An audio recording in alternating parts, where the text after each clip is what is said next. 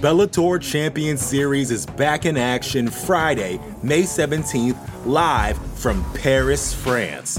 Reigning bantamweight champ Patchy Mix defends his belt in a rematch against dangerous submission specialist Magomed Magomedov. And Cedric the Best Doumbé makes his Bellator debut in front of a home Paris crowd versus Jaleel the Realist Willis. Don't miss the action live at noon EST on HBO here in the US. And visit Bellator.com slash watch for information on how to watch around the world. This is the very first time you'll be able to stream a Cedric Doumbé fight here in the US, so make sure you don't miss it. Support for this show comes from Sylvan Learning. When children love learning, they can tackle any challenge life throws at them. Sylvan's Insight Assessment can help you determine if your child is ready for what's ahead. It can also identify gaps in learning and point out areas that could be of concern for your child so they can tackle what's to come. And right now, it's the best price of the year at $29. Go to sylvan29.com to learn more and get your child's assessment for only $29. That's S Y L V A N 29.com. the Vox Media Podcast Network. Live from MMA Fighting Studios, this is Between the Links. And now, your host, Mike Heck. Yes, the iconic voice of Esther Lynn welcomes you to a brand new edition of Between the Links. Thank you for joining us on this Thursday. We're back to video form, we're back to live form. Thanks to all of you who listened to the Thanksgiving edition of the program on the podcast network last week, but we're back to normal right here on the MA Fighting YouTube channel. A lot to talk about. We have less than an hour to talk about it because we have channel. work. It is a great YouTube channel. We have work obligations at the top of the hour. So let's get to it. Let us introduce the panel. First, let us introduce the exhibition king, Mr. No Gray Area himself. From No Bets Bard, Mr. Jed Meshew. Hello, my friend. We have work obligations. What's going on at the top of the hour? Is, is there fights this weekend? Something like that? Well, it's it's a company thing. Oh, okay. Cool. Forgot all about that. All right, let's keep this tight. Oh, okay. There you go. And back on the show, the incomparable social media director of MMA Fighting, the man with the greatest theme song in the history of MMA, Mr. New York Ric. Welcome back, sir. Factual. Thank you for having me, Mike. As always, honored, thrilled to be here. A privilege to do this, and and truly blessed to be able to sit here uh, with yourself and and Jed today. So, uh, thank you for having me, and uh, let's get to it. Man, we're just friendlier than than Kevin Holland and Stephen Wonderboy Thompson right now. Just everybody's everybody's happy. Well, that's good. Well, let's get into it. Let's start with what we didn't talk about on the show last week because we recorded it on Tuesday. And like the first sentence I said is that if something happens on Wednesday and we don't talk about it on the show, sorry. And something big happened on Wednesday. We did sort of react to it live as it happened, but that was for like 15 minutes or so. But this is now BTL. So we're going to get into it here because UFC 282 looks a lot different. The light heavyweight title picture looks a lot different. Yuri Prochazka injures his shoulder. He could be out for a bit. He is out of the UFC 282 main event with Glover Teixeira. He also vacated the light heavyweight title. Teixeira also out of the main event, and he's off the card in general. And now we will crown a new champion next Saturday, December 10th. It'll either be Jan Blachowicz winning the title for the second time or Magomed Ankalaev winning the title for the first time with this 10th consecutive victory. So, New York Ric, we will begin with you. Your reaction to the injury, the change, Yuri vacating the title, all of it. Yeah. Um, don't know what to make of it. Think the UFC was in a really rough spot. Um, they, they I don't think there was a title fight to make here that was going to knock anybody's socks off or that that they were going to come out looking like roses. I think the best option perhaps would have been uh Jan versus Glover, uh, that rematch. And had the most notable names. Uh, but it seemed to me, just based on on how this all shook out, that they wanted Magomed Ankalaev in that fight, and they got Magomed Ankalaev in that fight. So ultimately, I guess at the end of the day, they achieved their goal. Don't expect it will do uh, do too well on pay per view. Don't expect that this is one that people are rushing to uh, to their televisions to order. For me, the bit the thing that I couldn't shake at the moment and still don't understand now um, even after he has gone to Instagram to explain it, is why Yuri Prochazka vacated the belt. It does not make sense to me. Um, I understand, you know, there's a Bushido warrior code kind of element that he alluded to, but financially, um, you are now giving up the opportunity to be the champion, which has financial implications, just does not make sense to me. Francis Ngannou also suffered uh, a, a major injury and has been sitting on the sidelines with that belt around his waist. So I don't quite um, get that from Yuri's perspective. Uh, I, I, see a lot of people who respect it. I get it. Great. Um, I'm happy that that worked out in his favor. Uh, but for me, that's the one that that left me scratching my head. As far as the how the shakeup went, you know, it, it, they made the best in in their mind of a bad situation and, and got what they needed. But I don't expect it'll be a huge pay per view. Jed, what do you think? Because one thing we did react to it pretty much in the immediate aftermath once we actually confirmed this news, but Yuri vacating the title and it depends on who you ask because Dana White said, Oh my God, this is the worst shoulder injury I've ever seen in my entire life. And the history of the UFC is going to be out for a long, long time. Yuri's being Yuri and saying, I'll be back in six months, bro, and I'm going to win the title back. So are you shocked eight days later after we reacted to this that he just decided to vacate the belt at this point? And how do you react to this whole situation a little over a week after we first talked about it? I'm not shocked because I don't have any inside information. This is just me reading between the lines, and far be it for me to make accusations. I strongly, strongly feel that Yuri probably didn't vacate the belt entirely of his own accord. Um, Ric's right. There, this is they didn't have a great backup option for a main event here. Frankly, like just straight up, we talked about it in the immediate aftermath. Uh, and that's on the UFC. Like, frankly, they put together a fragile card or a fragile, you know, a main event between some guys who, I mean, Yuri is young, but also trains like a maniac, and injury is probably not like entirely uh, unheard of to happen. And Glover's 50. So, it like that, there's a fragile main event, and they didn't have anything to back it up, and they were hoping to roll the dice and get lucky, and they didn't. Uh, if this card had a second title fight, I strongly doubt that Yuri Prochazka would be without a belt at this moment. If the if the co-main event was not Ankalaev versus Yan, it, then Yuri would still have the belt because they would just elevate whatever the other title fight is on this, and there's still a belt at the top. They didn't have that option. They clearly didn't want to do an interim belt for whatever reason. Um, I, I would that's the part that is is strange to me is that they didn't just want to do an interim belt because it is not like they are opposed to that in general. But you know, here it is. Uh, I agree with Ric. They should have done should have just been Jan Glover. Like this is, and you're talking to the driver of the Magomed Ankalaev is the best light heavyweight in the world bandwagon. Like that's doesn't matter in, in this. He's young. He'll get a title fight. He'll fight the winner of this fight. But the two most marketable names it's a championship rematch. You can sell it. They're the one and two ranked guys in the UFC's rankings. Like it's them being so insistent that Ankalaev gets it is it's all just very weird because it is not like, well, I believe he's the best light heavyweight in the world. Nobody cares. Like there is not a soul alive who's like, I gotta tune in. Magomed's fighting. So what is the rush to get him the belt at, at this juncture? So it's very weird. Uh, like all of the little pieces of it are very odd. But if you had just told me Yuri got hurt, this is not at all surprising that this is the outcome because they got to try and sell pay per views. You know, got to hit that into your quota.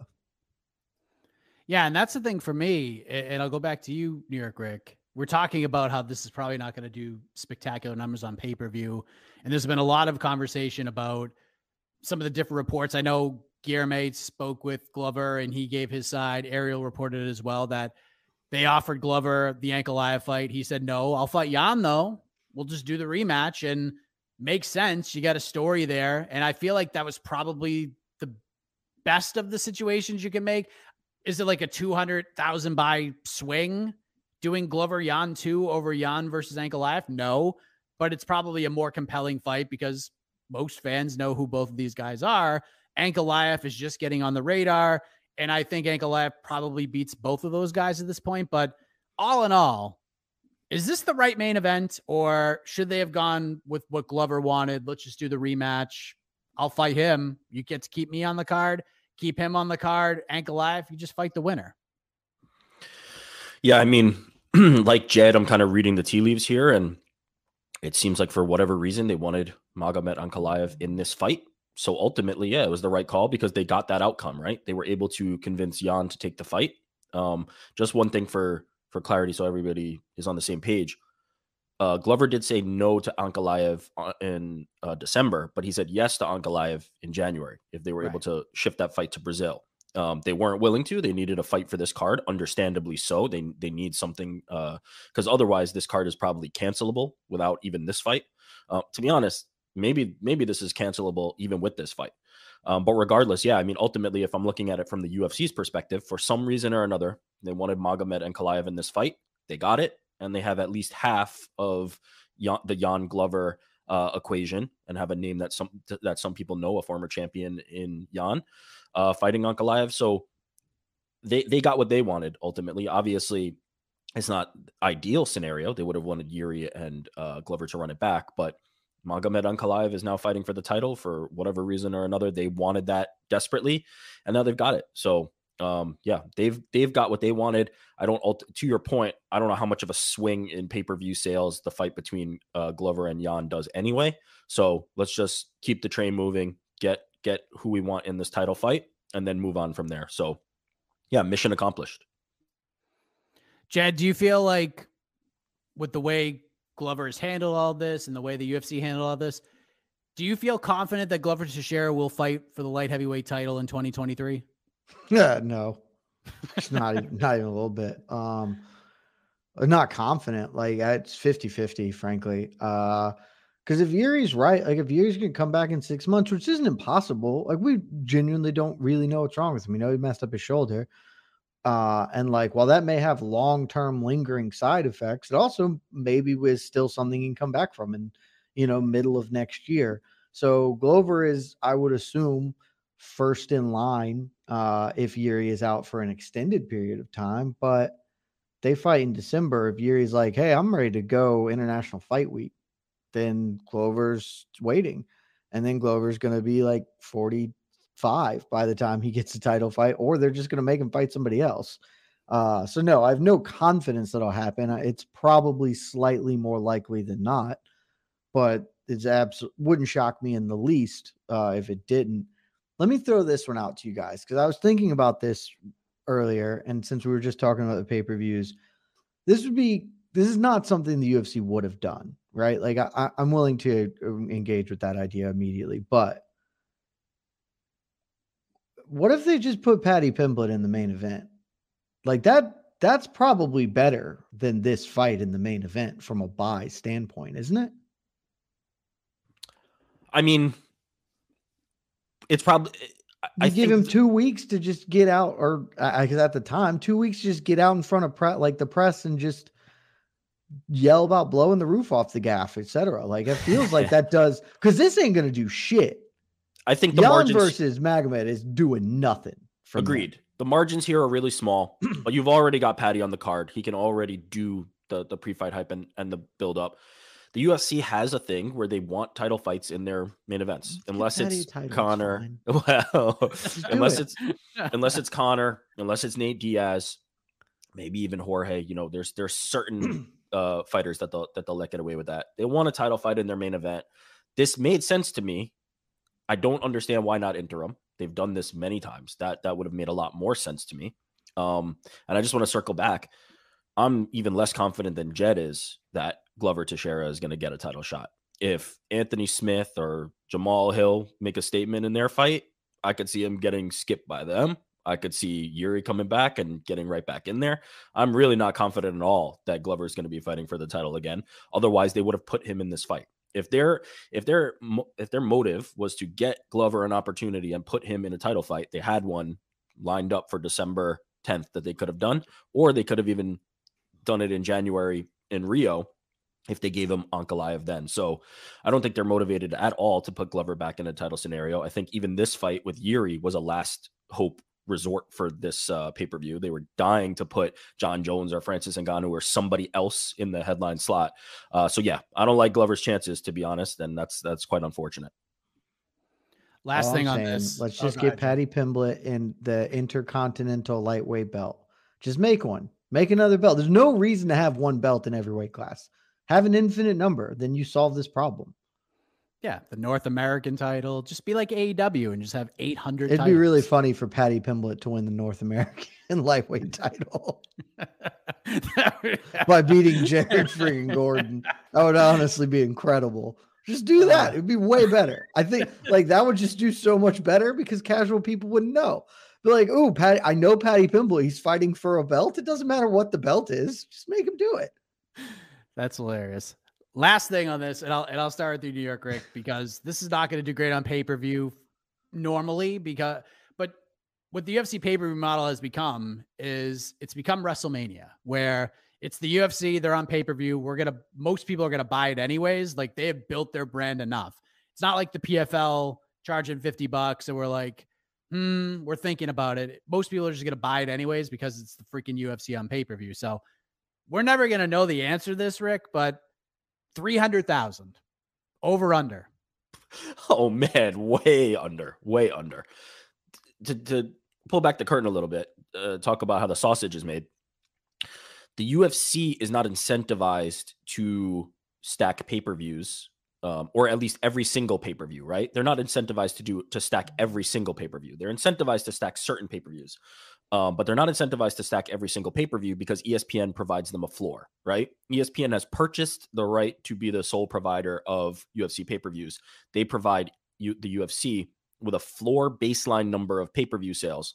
When the UFC exceeds that, when they have a great event, that's when the UFC is able to participate and, and reap the rewards of, rewards of that. But ultimately, their motivation is to put on 12 to 13 pay per views a year some of them to be gangbusters. You get your Conor, you get your Francis, you get Jon Jones, whoever those stars may be. But the rest of them, you really just have to get there. And it's the same thing with the fight nights where you just have to get 50 plus uh, per year. So I don't think this does even close to 300,000 buys, but I don't think the UFC is particularly hard up to, to make it happen. I think they're willing to sacrifice this one, move on to the next one, and hope that maybe they can put something on Rio to bump it up because that one's not looking amazing as a pay per view product either. Um, and then by the time February, March, April rolls around, they've got some really good fights coming up. So I think that's probably the the thought process. But yeah, they're not incentivized to make this a banger at all. What do you think, Jed? Because we sometimes we look at these pay per views and we're like, oh, this is really top heavy. It's a two fight card, and the rest of the main card isn't great. The main event here is somewhat compelling. It's not a draw, but the rest of the main card has a lot of name value, and there's some really good fights on this main card. Bryce Mitchell, Ilia Topuria is ridiculous. Paddy Pimblett's obviously a star. Darren Till, Dricus Du Plessis, interesting fight. Ponzinibbio, Robbie Lawler could be fun or it could be kind of sad at the end of it. Sad. So, what do you think? Like over under 300,000. You think this does worse or do you think 300 is maybe a baseline? 300 pretty close to the number. If you said over under 250, I'd take over. Um, a lot of what Ric said is mostly right. Um, so the the one thing I will quibble with is the baseline number that ESPN pays them is for is to my understanding uh rolled over year year versus year based on an average of the previous year's pay-per-view sales. So you average it out. They did 12 pay-per-views. Here's what you average. So in in broad strokes, certainly you just want to have some peak moments because then they get the extra. Everything else pays out at the baseline. But if the UFC is just baseline selling more, then that baseline from ESPN also correspondingly moves up and they get more money. Theoretically, that should incentivize the UFC to be better about their pay per views. That hasn't historically been like the most accurate part of this. They've mostly just been like, yeah, cool, I'll take what I've got and we'll move on. But there is certainly some in some incentive to do so, particularly with this one, where you can you have your 11 previous months of pay-per-views, you know where your average revenue is set at now and you can see a market line to determine here's how many buys we need to up to this plateau to X plateau to Z plateau. So there is some incentive to actually make this one a little bit better. Uh, I don't know. I, I, don't think that they are attempting to do that. If we're being honest, like they just did. That here, here's where we're at. As far as this though, like I still think, I think 200 to 250 is the baseline for them at this point. I mean, Demetrious Johnson, when the UFC was less popular than it is now, and not an ESPN property, DJ was pulling 150 you know, and as like the least marketed and beloved by fans, but not by like the broader pay per view buying public, he was still doing, you know, 50, you know, 150. So I, I think we're probably looking at two to 250 as the baseline. And you put Paddy Pimblett on this, uh, you put Robbie Lawler, you put Darren Till, and you have a something at the top. I think that that's enough to get us to about the 300 range. I think that's a pretty good number. So that that's my guess, but like we're never gonna know, and it's not gonna really matter for any for all intents and purposes because this is the world we live in now. The the one thing I'll add to that is yes, that number was was true for Demetrious Johnson back then, and the UFC is more popular now, but pay-per-view is down now. Pay-per-view is a harder sell now. Those numbers are smaller. They've shrunk since the peak uh, when Conor was fighting and and UFC was at its peak as a pay-per-view product, those numbers are smaller now. And and that's across the board, whether it be boxing, whether it be MMA, pay-per-view is is a more difficult space um, than it was back then. I have no idea. So if, if Ric says it, I believe him.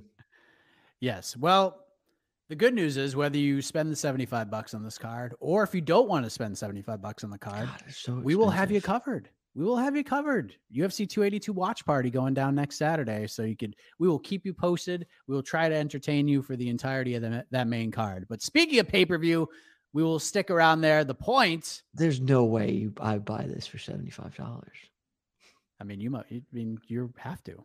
I will, I would work, but if I'm just a fan, like a couple of weeks before Christmas, I gotta buy gifts for the fam and stuff. I'm gonna drop a drop 75 bucks on this. Come on. Well, if I got the whole card for 75, sure, five fights, one of them is terrible. No, I'm not paying 75 for this thing. Well, maybe you can pay for it with BTL points. The point for round one yeah. goes to. Listen to that. Jed Meshew. It's one to nothing. All right. The Bellator Champion Series is back in action Friday, May 17th, live from Paris, France. Reigning bantamweight champ Patchy Mix defends his belt in a rematch against dangerous submission specialist Magomed Magomedov. And Cedric the Best Doumbé makes his Bellator debut in front of a home Paris crowd versus Jaleel the Realist Willis. Don't miss the action live at noon EST on HBO here in the US and visit Bellator.com slash watch for information on how to watch around the world. This is the very first time you'll be able to stream a Cedric Doumbé fight here in the US, so make sure you don't miss it. On Friday, quality sound effects. Hey, listen, I can't do the iconic voice, but I can make up sound effects. Friday, this past Friday, six days ago, we had the PFL World Championship. They went to pay per view. I'm still scratching my head with this decision to not only go to pay per view, but charge $50 for this pay per view. But for those who actually bought it and watched it legally, and even if you watched it illegally, I don't recommend you do that. But if you did, you it exceeded your expectations more than likely. Most of the fights delivered in some way. We had some finishes. Obviously, the card ended in a pretty surprising way. So I'm going to start with you, Jed, because we were covering it on Friday. We've had some time to sort of digest all of this. You're going to be Professor Meshew right now, and you're grading the PFL's first pay per view event. What grade are you giving it? A minus. Um, you could convince me for an A if you came to you know my after hours and made an argument. You you could talk yourself up to an A, but A minus for sure. Um, look, nine out of ten things that happened here were great. Like they they we were very critical going in. I stand by literally everything I said. It was all correct. I have no notes on my own performance pre this pay per view, uh, but it, every most everything broke right for them. Right, you know, uh, a number of finishes kept the fight time from ballooning for the main card. Um, a lot of good storylines, a couple of duds, but you're just going to get that with any fight promotion. You put things my only real, eh, I say that almost everything was good. My only negatives, the reason it's an A minus, not an A plus eh, or an A, is one, uh, you just didn't need the Aspen Ladd Julia Budd on the main. Like that just that especially that that's just not it. You just that didn't need to be there. Uh it, it didn't fit just because everything else was like a serious championship fight and that was not a million dollar fight. So I stand by that critique prior. Uh, the main event, which I'm sure we're going to get into, so I won't talk too deeply on this. The outcome there, not ideal for them promotionally, but set aside. And then I'm going to dock you points for having commercials um, on a pay per view. And I was told by several people that the UFC does this. That's cool. Two wrongs don't make a right. If I'm paying $50 to $75 or any set amount of money to watch your televised product, don't give me fucking commercials. Like that's just bullshit. In in the mo and, and I'm using the hard language because it is because you're you are milking me for all of the money you possibly can, and that disdain for a fan base really rubs me wrong. You do product placement, or this is PFL presented by Corn Nuts, Corn to the Core, cool. But to literally run an ad during this thing bothered the hell out of me, and it docks them a full half a point down to the minus instead of just a clean A. New York Ric, you were there, man. You were probably hobnobbing with the fans out there. They're probably all lining up to ask for your autograph, take selfies, if you will. How, how do you, how do you grade the card, having been there in person? Oh yeah, it was there was a lot of autograph signing. Um, uh, it will maybe we start there. In person experience, it's an it's an A plus. Um, the Hulu Theater is a great venue. PFL puts on a good show live. PFL too, puts on a sure. good show. It was a great night of fights. So I'm A plus live experience. If I'm grading the overall package of what PFL presented, it's a B, maybe. Um, and I'll say that with it's probably an A or even an A plus. They're they're one folly, and I don't have a problem with Ladd and uh, and Budd on pay per view. I don't even have a problem with pay per view commercials. My sole problem is the fact that it was on pay per view altogether because this could have been a business card for the PFL. This could have been their event that everybody watched on ESPN or ESPN Plus and said, wow, I didn't know there was this competitor product to the UFC. And what I think their advantage is over Bellator and even one to a certain degree is that they're not just doing MMA fights, right? There's a structure to it. There's a different, you could, there will be some people who are critical of the tournament format, certainly. And I understand it but it's different and i think that's important and i think that that creates a, a level of separation between them the, them and the ufc that is important right now because quite frankly like bellator is just ufc light at this moment and it's not really cutting it. So pfl having a different product that they could have exposed to their fans and shown their champions getting million dollar checks and been able to tell this storyline about larissa and, and kayla um, is something that would have had long lasting effects for them as a promotion and put them in front of uh, a lot of people that would have been repeat viewers and they blew it because I don't expect that this pay-per-view did really well. Um, so it was it was a high mark for me as as an event as what the fighters were able to deliver from a live experience and it goes all the way down to a B for the sole fact that they put this on pay-per-view when they had an opportunity to do something really significant for their promotion and they screwed it up by not taking my idea of just throwing a curveball on Friday and be like, look, you're the best fans in the world. We're either going to knock this down to like just buy, if you have a subscription to ESPN Plus, you get it for free, or we talk to the to the head honchos. We're gonna put this baby on ESPN.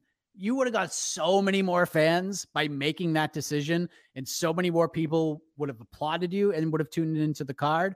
But all in all, for the action, what transpired, it exceeded expectations, no doubt about that. But the big story, and we'll go back to you, Ric. Larissa Pacheco beats Kayla Harrison. We've talked about it. We've reacted to it. You have talked about it. You've reacted to it. We've hit this from all angles. But the last thing I want to say about this we're just running this one back, right? Like this Cris Cyborg idea, all this, this isn't even a thing right now, is it? It the the one caveat to this is it really is in Larissa's court, right? Larissa is the champion, and she has the opportunity to do a super fight with Kayla if she wants it. She has the opportunity to go back through the season, defend her title in a season format. Um, so the ball is in in her court a little bit on how this plays out and and what Kayla's next move is because we know based on what we heard from Kayla Harrison in the PFL, this was her last time through the tournament, right? And they're not doing 155 pounds anymore. So um, there will be super fight cards or, or super fights on other cards that are happening. And that's where uh, Kayla Harrison will, will have her final two fights. So it's a little bit in Larissa's court to say, okay, I'm willing to do it at this point against Kayla and, and rematch her. Or maybe she says, you know what, I want to go back through the tournament and uh, give somebody else an opportunity and defend my title and do it that way as opposed to in a super fight. So that's the one caveat I'll say. Best for business for both Larissa, for Kayla, for everybody involved uh, is to run it back. And it seems like, based on both of their comments after the fight, they both spoke to Ariel as well, that they want to do it uh, and it'll be it'll be in PFL's best interest to do that. So yeah, I would I would put any cyborg talk on hold for now. Quite frankly, if I'm cyborg, I'm not that interested in this fight anymore. I think Kayla's undefeated um, record was the thing that would have had the most intrigue for me if I was cyborg. I would just run back Larissa and Kayla uh, for a fourth time. And I've long said, I've said this a million times across many different uh, platforms. If you have the two best in your organization, I don't care about new opportunities for other fighters. Put the two best in there every single time. I will watch Figueiredo and Moreno every single time. I'll watch Alex and Izzy every single time. And I will watch Kayla and Larissa every single time. So run it back, give it to the fans. That's what we need to do. Agree with this, Jed? Mm, I don't know. It's a little more complicated, I think. Uh, I, I think that that is what's going to happen. Let's start there, right? Uh, for a lot of the stuff Ric said. Uh, PFL certainly is going to believe that this is probably their best path forward. Uh, it's probably best for Pacheco, and Harrison certainly wants it. I think there's a good argument to maybe not. Uh, and, and I know that that's going to be a little controversial, but here, here's my line of thought, right? One, you're going to have to pay Pacheco. Like, I don't know the terms of her contract. They just changed because if I'm her and the PFL is like, hey, we're going to run this back, I'm like, cool. I would like a million dollars to fight this fight again. And they're going to be like, no. And I'm going to be like, all right, I'm going to not fight this fight and I will enter the next year's tournament because at the end of that, there is a million dollars that I will win because Aspen Ladd sucks ass. So Pacheco has some bargaining power here. She'll be like, I just won't do it. I will, I'd rather do this thing. There's a million dollar prize at the end of it. You are going to have to give me a million dollars to forego this tournament to fight this woman because your 145 division, let's just say I feel pretty good about my chances to run the table there and do this again. At which point the PFL can either say, here's your bag of money, go fight her, go fight Kayla, or they'll be like, Kayla, can you hang around and fight in the thing? And we'll do this at the end of this tournament again. Kayla's got two fights in her contract. She's not going to do that shit because she wants the the freedom that comes with being a free agent and being able to to move and leverage yourself. So they're just going to have to pay Pacheco to do this. And I don't know the PFL's appetite to pay her a bunch of money. But again, if I'm if I'm Pacheco's manager, I'm settling for nothing less than, than a million dollar check to fight this woman. That's it. There is no ifs, ands, or buts about it for me. Uh, so I don't know. I don't know how they're going to feel about that. Which, frankly, may be part of the reason you saw uh, the PFL dude still post to Cyborg an interest in that fight. Totally agree with Ric. Cyborg's lost interest. Uh, I didn't think Cyborg ever was interested, and now she has a great excuse to never fight Kayla Harrison. And that's not to say Kayla Harrison beats her, though I think she would have.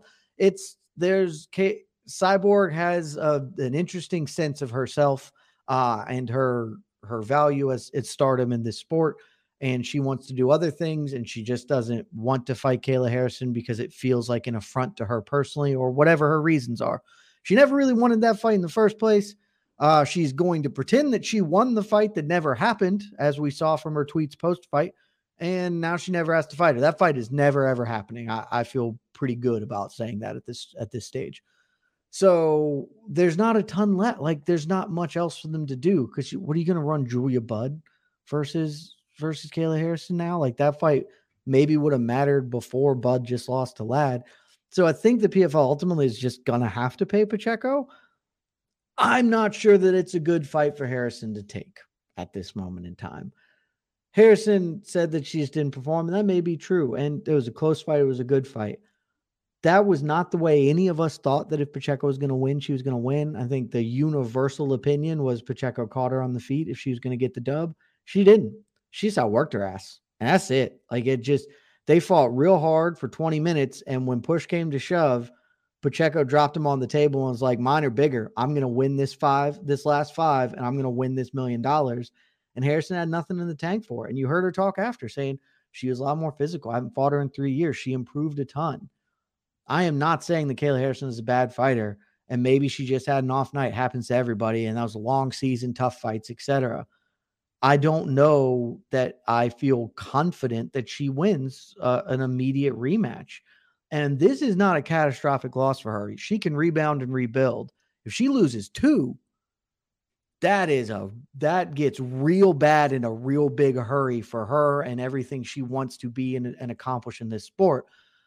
I would personally say it's probably better for her to take some time. I know she gets time anyway because of the PFL tourney structure uh, or how their seasons work it might be better for her to say, you know what, I'm not going to fight her next spring. I'm going to take some time with my kids. I'm going to train. I'm going to improve because as much as she has improved in general as an MMA fighter, I have all there has always been a question in my head, which I feel like maybe got answered a little bit in that fight of how much can you really improve when you're the best person in the room and you know you're just better than everybody? Like you can, but I feel like this will push her to be like, shit, I got to work harder because I'm no longer just dump trucking these women. I just got beat. I got beat in a bad way. And it's not one that she can shake off as I got caught. It's I got consummately beat. So I think she should take some time. And if they want to run this fight back next summer, next fall, that's probably a lot better for Harrison. But I don't know how that's going to work for anybody's timelines, frankly. Best of five would be interesting here, especially if Larissa wins the next one everything on the line for for game five, fight five. I guess that'd be fun. That'd be yeah, fun. Yeah, be fine. I was just gonna say it's it's a logistical problem. It's not really a fight problem. It really truly is a logistical problem. When their season starts, they're gonna have to make a decision, eh, and Larissa's gonna have to make a decision. Is she in the tournament? Is she waiting for a Kayla Harrison super fight sometime in the middle of the year? Maybe Kayla fights somebody else and now she's waiting for a fight at the end of the year. It's truly a logistical problem based on the fact that the PFL has a season um, and is trying to supplement it with these super fights. So Pacheco, I don't know get your bag, girl. But get yeah, your uh, do not fight her for less than seven hundred thousand dollars. As I started with, the ball is in her court. She's in control of this scenario, not Kayla Harrison, not the PFL. She has all the leverage. She's she's the one who did what nobody thought she would be able to do, and now she can reap the rewards of that, and she should be paid accordingly. Let's be. let, I want to because you threw this out, Mike if Pacheco wins the re like the the tetralogy, like I get like they probably would do a fifth fight. Would you have any interest in that fight? Because I frankly, if Pacheco wins the fifth, I, I don't think I care. Like at that I'd point, watch, it just I'd feels watch like the hell out of it. I mean, it's literally do or like it's literally do or die for Kayla. Like if she, I, mean, I, I, I guess I'd watch. I would just feel confident that Pacheco's better than her now because it's not like wouldn't there, you have? There was a three year gap between this fight. You could at least pretend like, well, she was 25 when they fought. She's 28. Pacheco can now have been improved significantly. Like that, that's a selling point. If they fight, she beats her in November and she beats her in May, and then they do a fifth fight in December or whatever. Like, I would just feel confident Pacheco wins. So, like, I just there's not the time that I feel like that needs. I agree really with you settle. to I agree with you to an extent, but I'd throw back something you mentioned, which is Kayla Harrison is very, very young in her MMA career and hasn't really fought the alphas, really hasn't fought the best fighters in the room. And now she's facing them. And if she fights Pacheco again, she's getting more experience against somebody who can beat her and can push her. Um, I would like to see it personally. Like, I'm not predicting. Uh, if I if I'm thinking right now, I would I would assume Kayla Harrison wins a fourth fight. That's my personal feeling on that fight. I think she will and would win a fourth fight. But if she lost it, I'd be willing to see it a fifth time. Obviously, this depends. Look, if she comes out there and starches her and, and it's really bad, maybe we can put that on hold. But Kayla, Kayla Harrison does not have the reps. She does not have the fights. And now she's finally getting them at a level that is beyond the the filler content that she's been getting to this point. And I'd be okay seeing how that evolution looks in a fifth fight, personally. Maybe. I, well, I need to see the fourth to see how it looked, I guess, really. If it looked like this one, then sure. But if it's just like actually Pacheco's still getting better and Kayla's just behind. I'm with but you. They also don't have anything else to do. they don't have any other fights to make with her. Well, for the interest of time, we will move on. The point for round two goes to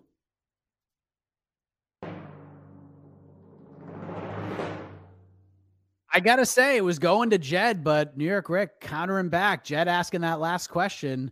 New York Ric sneaks it out. Man, it's one to one. Nicely done. So I wanted to talk about something that we mentioned last week on the podcast. Got a little cooking, cooked a little more well done on the MMA hour on Monday. Alex Pereira versus Khamzat Chimaev. Things got a little more interesting on Monday. Chimaev has been challenging Alex Pereira since UFC 281 ended. Pereira goes on the MMA hour. He and his coach reveal that they have let the UFC know that they are in to fight Khamzat Chimaev at UFC 283 in Rio at 205, but they claim that Chimaev didn't want it. Now, I'm told from somebody from Chimaev's side, the exact quote was absolute bullshit. But also, Pereira puts out a bet to Brendan Schaub, who basically said that Chimaev will dump truck Pereira. 50K for the fight, another 50K. Chimaev won't take him down in the first 30 seconds. Schaub is in. Chimaev also wants to throw some money at this. So, New York Ric, with all this happening on Monday, are you interested in this happening? Like, I doubt it does. Although, like we talked about earlier, 283 could use a little bit of a boost if we're being honest. Are you interested in this fight at 205? I'm interested in this fight, whatever weight those two want to walk into the cage together. Let's do it. Um, there's not a lot of interesting challenges for Khamzat, in my opinion. Um, I think the dude's going to walk through nearly everybody at 85 and nearly everybody at 70. So why the hell not? He's the 85 pound champ. Khamzat Chimaev fights at 179 or whatever weight class he's actually in. Uh, let's do it in Rio. Brendan Schaub in the corner with the with the stack of cash ready to throw it in in the ring. Uh, if ready to throw it in the cage if he uh, loses, I'm all in. Uh, UFC 283 needs needs a boost desperately. It really needs a, a, a headline attraction um, that it doesn't have right now. And Khamzat Chimaev's name and Alex's name right now uh, means a lot. So yeah, well, why not? Let's just have some fun. This is this is old school MMA. This is this is pride. This is the weird stuff that um, got me into this sport. So let's just do it. I don't care. I, meritocracy has been dead for years. So I really don't care about people skipping lines and opportunities and this that. There's no titles on the line, so who cares? Um, because it's at 205. Let's just have let's just have some fun in Rio. Let's do it. Two big names headlining that card. Uh, and if I'm if I'm a betting man, I, am probably with uh, Schaub and, and Khamzat on this side of the fence uh, in terms of those takedowns. Jed, we talked about this. If you're in Pereira's shoes, defending that title against Chimaev, you probably just don't even want to think about that right now. But now he's re-raising and just bumping it up a weight class 205. I might be injured, but I'll do this at 205. Are you more interested in this idea now that there's no titles, no nothing. We're just having two dudes who seemingly have an issue and they're just going to fight for the sake of fighting up a weight class on a pay per view. No, I'm not more interested in it. Certainly, I'm probably a little bit less. If they I, don't get me wrong, still watch the hell out of it. Uh, although I do hate the fact that somehow Alex Pereira and Khamzat will have made me agree with Brendan Schaub on like anything, uh, because Khamzat will will take that man down with with alacrity. Uh honestly, at two of five, I just have very my appetite is is lessened. Still gonna tune in, still gonna watch it. I'm down for the freak show weirdness of it all. Uh, and I don't give a shit about meritocracy because meritocracy also involves you being interesting. And Leon Edwards needed to be interesting, and he never was. And then he got here, and good for him to capitalize. But could have been faster if you were just better at being interesting. And for whatever reason, Khamzat Chimaev is interesting. And so if he gets it, cool. My issue is doing this at 205 means that if and when Khamzat wins, We just have to redo it at 185, which is a waste of everyone's time and energy. It is not about like I don't have any issues if they just said my belt is on the line, but we're gonna weigh 200 or whatever. Cool, like that'd be fine for me. It's just there is no it Khamzat will win this fight. Like if they fight, I feel pretty good about Khamzat beating Alex Pereira. And when he does, the next fight is just a rematch at 185. And it's not like cutting weight will help freaking Pereira. It's not like that's going to make him better. He's the enormous one. Khamzat is big, but he is not as big as Pereira. So it will just be like less good for him to go de- to have to suck himself out to get to 185. So that's my only quibble with it. Otherwise, hell yeah, roll it. If he wants to do it, uh, 283 needs something. Uh, because God love Deiveson Figueiredo and Brandon Moreno. That that ain't carrying a, a marquee show. Like Watch you, your mouth. you need Watch to, your mouth. it just ain't, man. I'm sorry. It's just I love them. I love them. Their fights have been awesome. They are one of the few people. I am not like Ric. I don't need to see the same dudes fight over and over and over again. I didn't need Max Holloway versus Volk a third time. Felt pretty good about where that thing we got a third. If somehow we got a fourth, I would hate it because I've seen this story before. This one, it's new, it's different every time. I'll watch them fight a hundred times because they're all bringing new things to the table every time out. Uh, That still just ain't gonna do it. And then what? What else is backing that up? The ghost of Shogun Rua getting carried out in the casket. Like you need something, and maybe this is it. Uh, and so I'm cool with it. It's just gonna be really lame when Khamzat wins and is the best middleweight in the world, but doesn't have the belt. And then it's just like, also, Izzy, what are you doing now? You got to hang out because we're going to have to do this fight again at middleweight. Go fight Bob again. like it's lame. I'd watch it again. That one too. Um, I'll tell you that. I don't give a shit watching that fight again. Izzy, It is. Izzy is. beat that man's ass for, for what? What's that? Thirty-five minutes. it's fine. It I know so- who wins. it is so much cooler for Khamzat to be an uncrowned champion and the specter of Khamzat to loom over the 170 and 185 five pound divisions where everybody just assumes he'd be champion and isn't champion. I think that's so much cooler. I think going up to 205 and not having a belt and not mattering is so much cooler because Khamzat becomes the de facto champion at 170 and 185 because everybody just assumes he smokes everybody. I mean, it's not different from now because that's that's kind of the position mm. I'm in where I think he smokes everybody.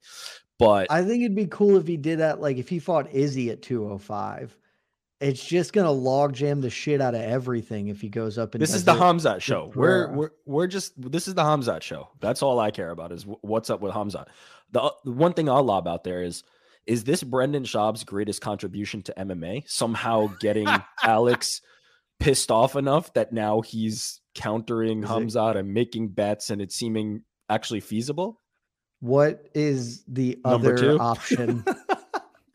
I don't can't know. think. I can't think of one good thing he's contributed. So By default. by default, this is the this is at least this is a genuinely interesting thing, which is not something I've ever said about Brendan Schaub before. So I dig it. Thanks, Brendan. hey, Yeah, broken clock, right? Twice a day. There you go. Well, we'll move on. Uh, this could we'll see if this becomes a thing. Who the hell knows? Um, and we'll see how fans Seems react to unlikely. it. It's probably not going to happen. but Believing that that Khamzat Chimaev is going to fight somebody when he just calls out every person alive every chance he gets, eh? Don't need to buy that. you throw enough darts, they're going to land somewhere. But the point for round three goes to.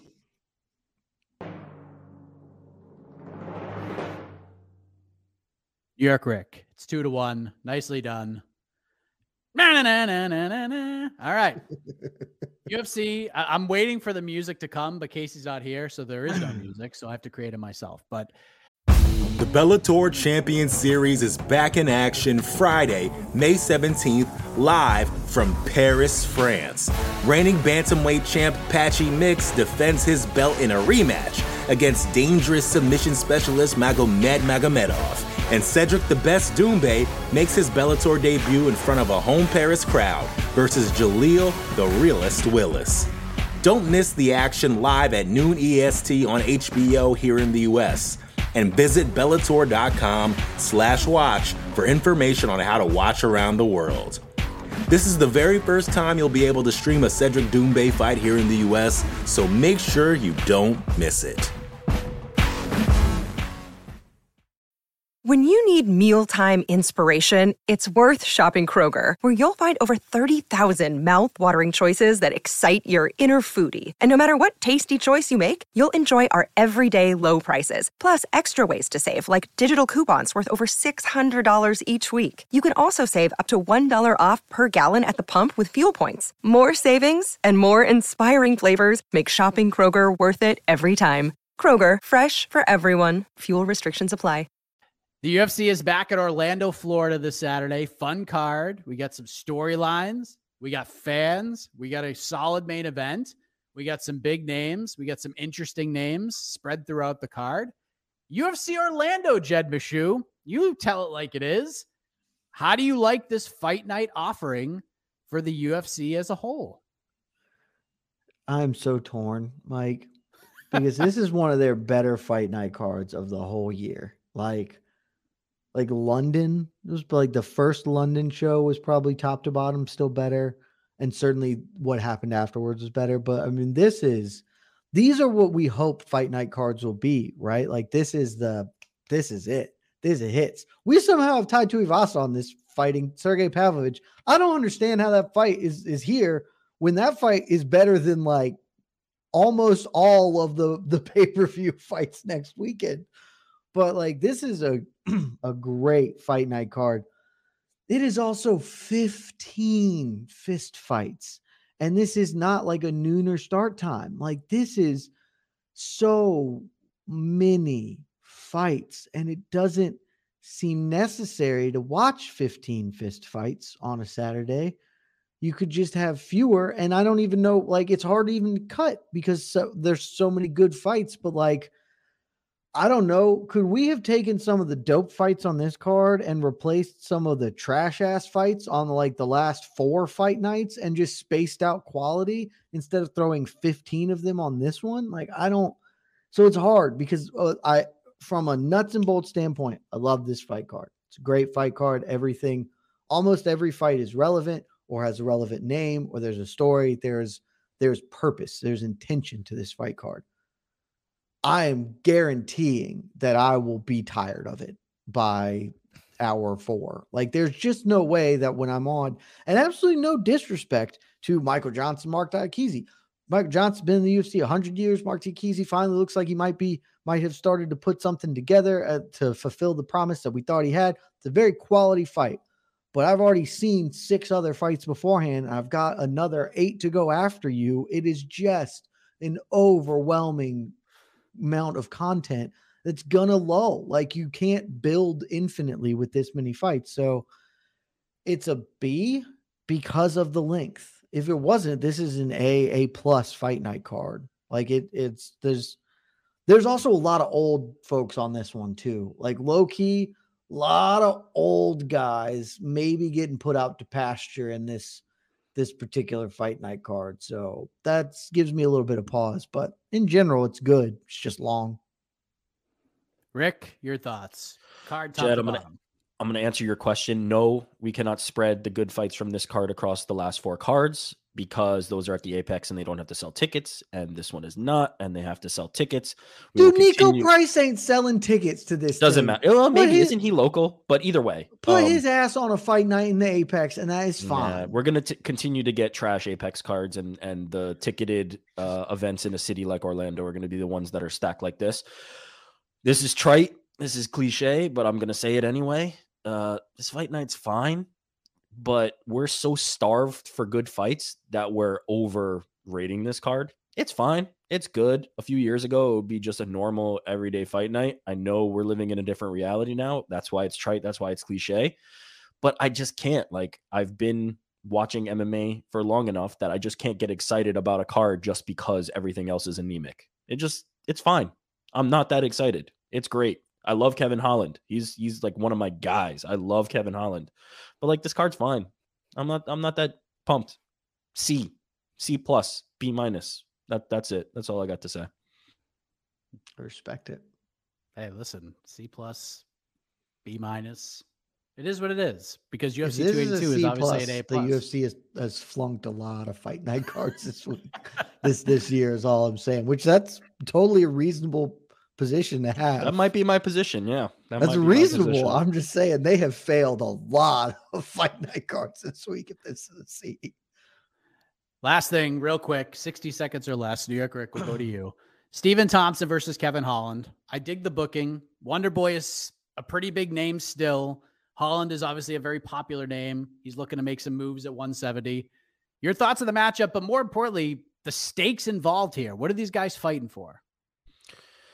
Yeah, I mean, for Holland, I don't think unless Holland could go on a run, there's really not stakes in any of his fights. Um, because he's so willing to fight anybody at any time. The Khamzat Chimaev booking the most recent example of that. Just he will take any fight anytime, any circumstances, which makes it very hard to build momentum um, and also to have stakes, right? Because you're going to lose a lot of those when when you're just willing to fill in at any opportunity. Um, so his fights don't really have stakes. He's just a, a, a very reliable headliner who's going to talk really well and put on a good show. Um, but there's not really implications because he's going to win some, he's going to lose some. He's really not going to go on a streak unless he's a little more careful with his career. As far as Wonder Boy, man, this could be it. This could like at a certain point there you have to look at the performances and feel like maybe this is not the level I should be fighting at. And when I say it, I don't necessarily mean done career over. Maybe he doesn't want to fight outside the UFC, uh, but I think somebody like Wonder Boy could could do well with a change of scenery if he can't get this one done against Kevin Holland. Uh, maybe UFC level competition is is not for him. Um, and somewhere like the PFL or Bellator or anywhere else um, might be something more interesting. Uh, I know he has like some kind of ambassador relationship with Karate Combat. Maybe it's there. Um, I'm just thinking outside the box here. Uh, but I don't think that if he drops this one, uh, we need to see Wonder Boy against elite UFC welterweights anymore. I'm I'm kind of over that if he if he can't get this one done. Jed, where are you at with this? What's at stake for these guys? um, I mean, I guess something is at stake here. Certainly for Kevin Holland, this would be a big win for him. Get him into the rankings at welterweight if he's not already, uh, and he can start trying to make a run. You know, up that division as best he can. Uh, for Thompson, if he loses, he's done. Like he's just he his time is a, I mean, I I believe his time as a title challenger is done anyway. But this really seals it up, and then you're left in the okay, uh, fight Robbie Lawler, kind of do the veteran guy who's been around circuit of fights if you're staying in the UFC, or uh, I don't know, man, but uh, that fight with Sadibou Sy and Dilano Taylor was horrifically bad, and I gotta feel like Stephen Thompson can look at that and say. I may not have my fastball, but I could probably win a PFL welterweight championship with my changeup. Like I could probably pull that one off still. Uh, so maybe that's just looks looks at the big bag of money because it's getting old. It's like 40 or almost. And says, I need to make one last run to really fill my pockets, fill the coffers, get ready for what comes next. And maybe that could be it for him. But if he loses this, he's he is either going to be a scalp that they feed to young up and coming talent, or if he refuses to to play that role, then he's just going to fight like Robbie Lawler next. Like that will be the next fight for him, which is fine. It's a, it's not the worst fight I've ever heard of. All right. Well, the point for Boom. round goes to Jed Meshew. It is two to two. That means we go to the knockout round. One question decides it all. The poll is already up. Vote for who you think wins this battle between Jed Meshew and New York Ric. Vote in the poll right now. Jed, do you want to go first, or do you want to pass it over to New York Ric? I've been going first. Let's keep that train alive.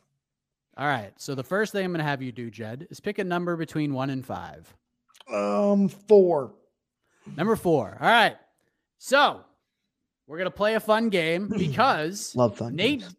Nate Diaz is a free agent officially. He is no longer on the UFC roster. He is free to talk to anybody he wants. And what we're gonna do for the next couple of minutes is you're each gonna play the role of a promoter to try to entice Nathan Diaz to come to your organization. And Jed Meshew, you have chosen the man who puts on fights that billions and billions and I billions knew and that I would somehow get them. billions of people watch all the time. You are representing one championship. You are Chatri Sityodtong. One minute on the clock. Go. Oh man, I knew that I would. I knew when you said this was like somehow I'm going to end up being Chatri, which is the one I would the least like to be. Uh Nate, let's let me level with you. Sure, the UFC are awful, and uh the PFL can offer you a million dollars, and Bellator will just give you the keys to the kingdom because what do they care? And there's what we can offer you um is weight classes that pretty loose on enforcement. So you just kind of do whatever you want. Um, Singapore is a great place, lovely, lovely area. We've got a new deal with Amazon uh, that you can you can join us with, and more importantly, 15 uh, seconds. nobody in our company is a star. God, we've tried, and they have none of them have succeeded. You can be the only guy that people will matter. And when we Five put seconds. you up on Amazon Prime during Thursday night football, people will say, hell yeah, and tune in. So we will give you all the money. That's all I got for you, bud. There you go. All right, New York Ric. One pick a number between one and f- one and five. Four is off the table. Three. Number three. Oh, okay. By the way, number one was Scott Coker. Number two was Dana White. Number five was Dave Feldman from BKFC. Oh, that's the good one. So, New York Ric, you are Don Davis or Ray Sefo or somebody from the Professional Fighters League trying to entice Nathan Diaz to join your organization. One minute on the clock. Go. Uh, let me start by saying how happy I am to be here. Um, this is me, New York Ric. Um, it's been an honor, Jed. Um, thank thank you so much for for this opportunity, Mike. You're the best. Thank you for having me. Uh, switching now, my Don Davis cap. gonna don that, uh, pun intended. Um, thanks for taking a meeting with us, Nate. Uh, as you can see from our very successful first foray into pay per view, we're trying to get into that business um, and put on the biggest fights that people want to watch. Um, so we're not interested in a tournament. We're interested in partnering with you and Real Fight Inc. We're interested in doing PFL X Real Fight Inc. Yourself, Chris Avila, anybody else you want on this card is going to be on a pay per view card presented by PFL and Real Fight Inc. Um, and whatever opponent you're looking for, we're going to break the bank to get that opponent. So let's do something, whether it be boxing, MMA, grappling. I'm not particularly uh, picky about what it's going to be. You make the terms. You tell me what you want to do, and I'll open the coffers and we'll get it done. Thank you so much, Nate. Thank you. Truly an honor. I mean, beautiful job. All right, get your votes in. You got 10 seconds to get your votes in. All right. I'm closing the poll.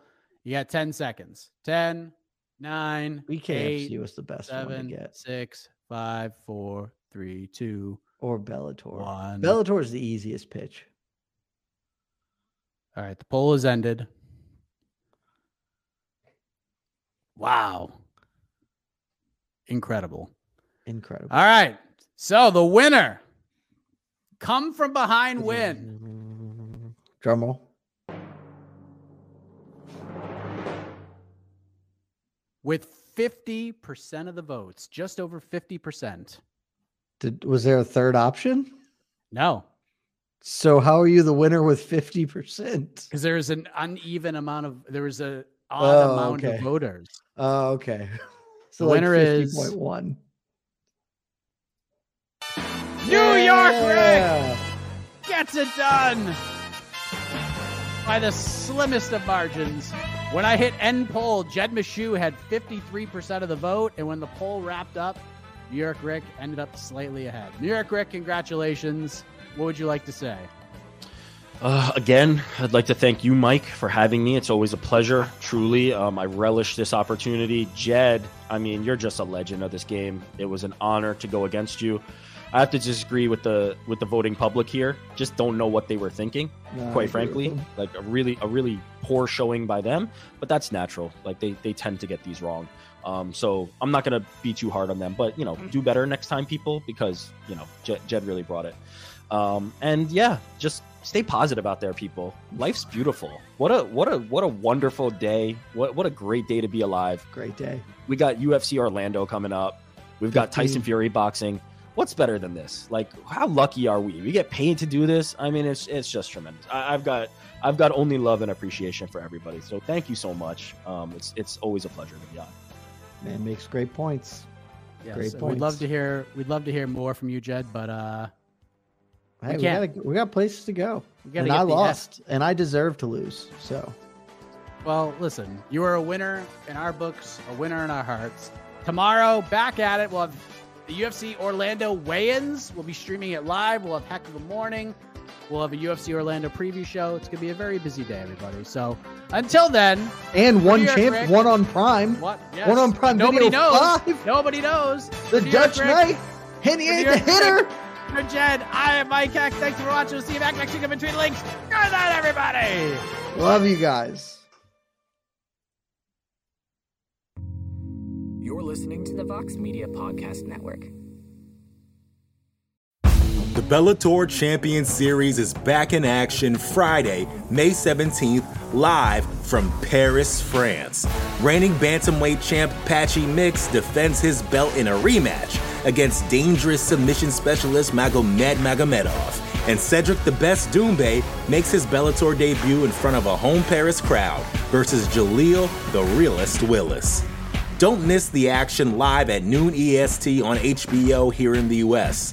And visit Bellator.com slash watch for information on how to watch around the world. This is the very first time you'll be able to stream a Cedric Doumbé fight here in the US, so make sure you don't miss it.